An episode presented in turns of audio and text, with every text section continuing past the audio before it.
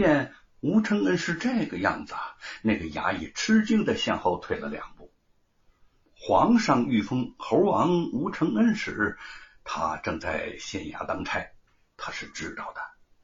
玉凤在一边冷笑着说：“你们捕捉猴子，是不是送到京城给严嵩吃活猴脑子呀？”见是皇上御封的猴王，那个衙役当即转变了语气说：“哎吴先生，哦，这位女侠一定是吴夫人了。夫人。”只说对了一半。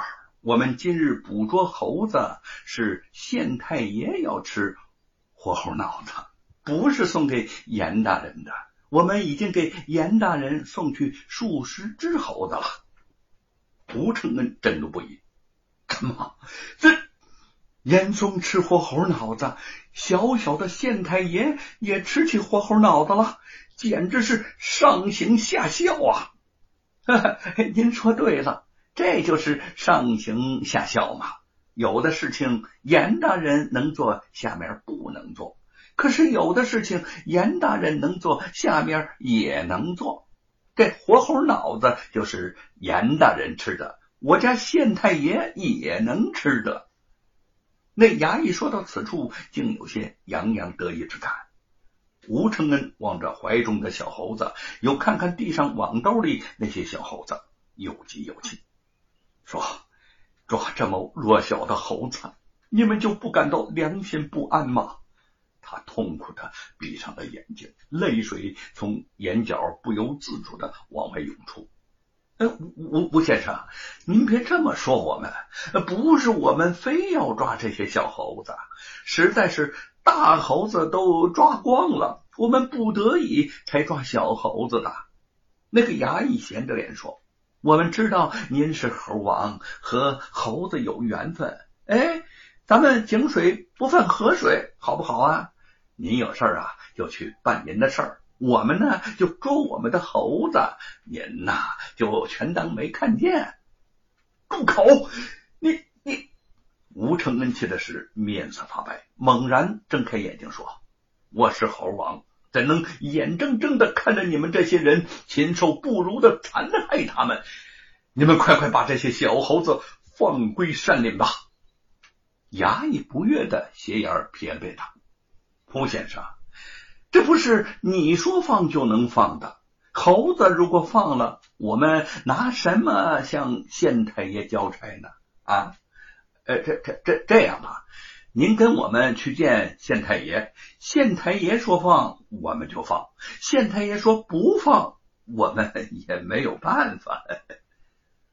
吴承恩和玉凤对视一眼，这样也好，我正想好好教训一下这个心狠歹毒的大老爷，头前带路。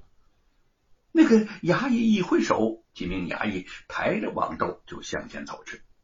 吴承恩和玉凤牵着马跟在他们后面，那些小猴子在网兜里惊恐不已。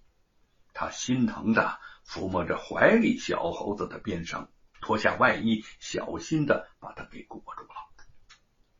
吴承恩和玉凤带着美猴王，随着衙役们来到县衙。为首的那名衙役听说县太爷正在会客，便将他们领到后院等着。呃，自己呢就进去通报了。那个知县接待的客人不是别人，正是罗胖。哎，两个人为贩运私盐的事正聊到兴头上。那名衙役走进来，在知县的耳边嘀咕了几句。知县忖度了一会儿，让罗鹏稍坐，自己就来到了后院。他看见吴承恩护着小猴子，不怒而威的站在当地。知县。满脸堆笑的迎了上去。哎呦，吴先生，您的意思本官知道了。呃，不不，保证以后再也不捕杀猴子了。哎，对，如果您愿意呀，这些小猴子我就命人马上放走，这样行了吧？吴承恩绷了一路的怒容稍稍缓解，说：“你呀。”还算是一个通晓事理的人，望你知错改错，好自为之。我送你一句话：多行善事才是人之本分。县官敷衍的点着头，将那网兜中的小猴子交给了吴承恩，自己又摇摇摆摆回到了客厅。哎哎，刚才来的那个人可是吴承恩？罗庞早从窗隙中见到吴承恩，心下恼怒，怒语气有些不善。县官知趣的笑着说：“哎，听说罗老爷和吴承恩素来不和，不知道是真是假呀？”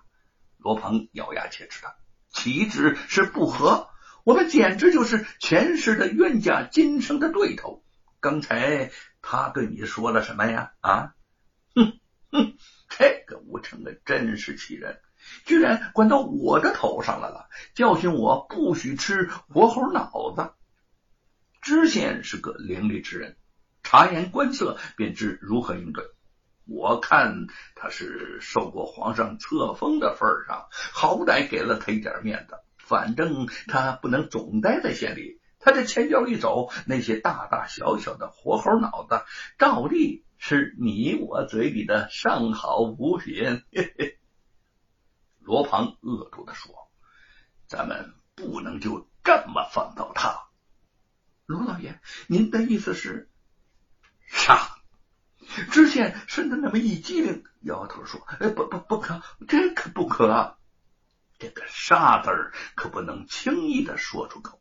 不管怎么说，这吴承恩是皇上亲口封的猴王，杀了他就等同于造反呐！”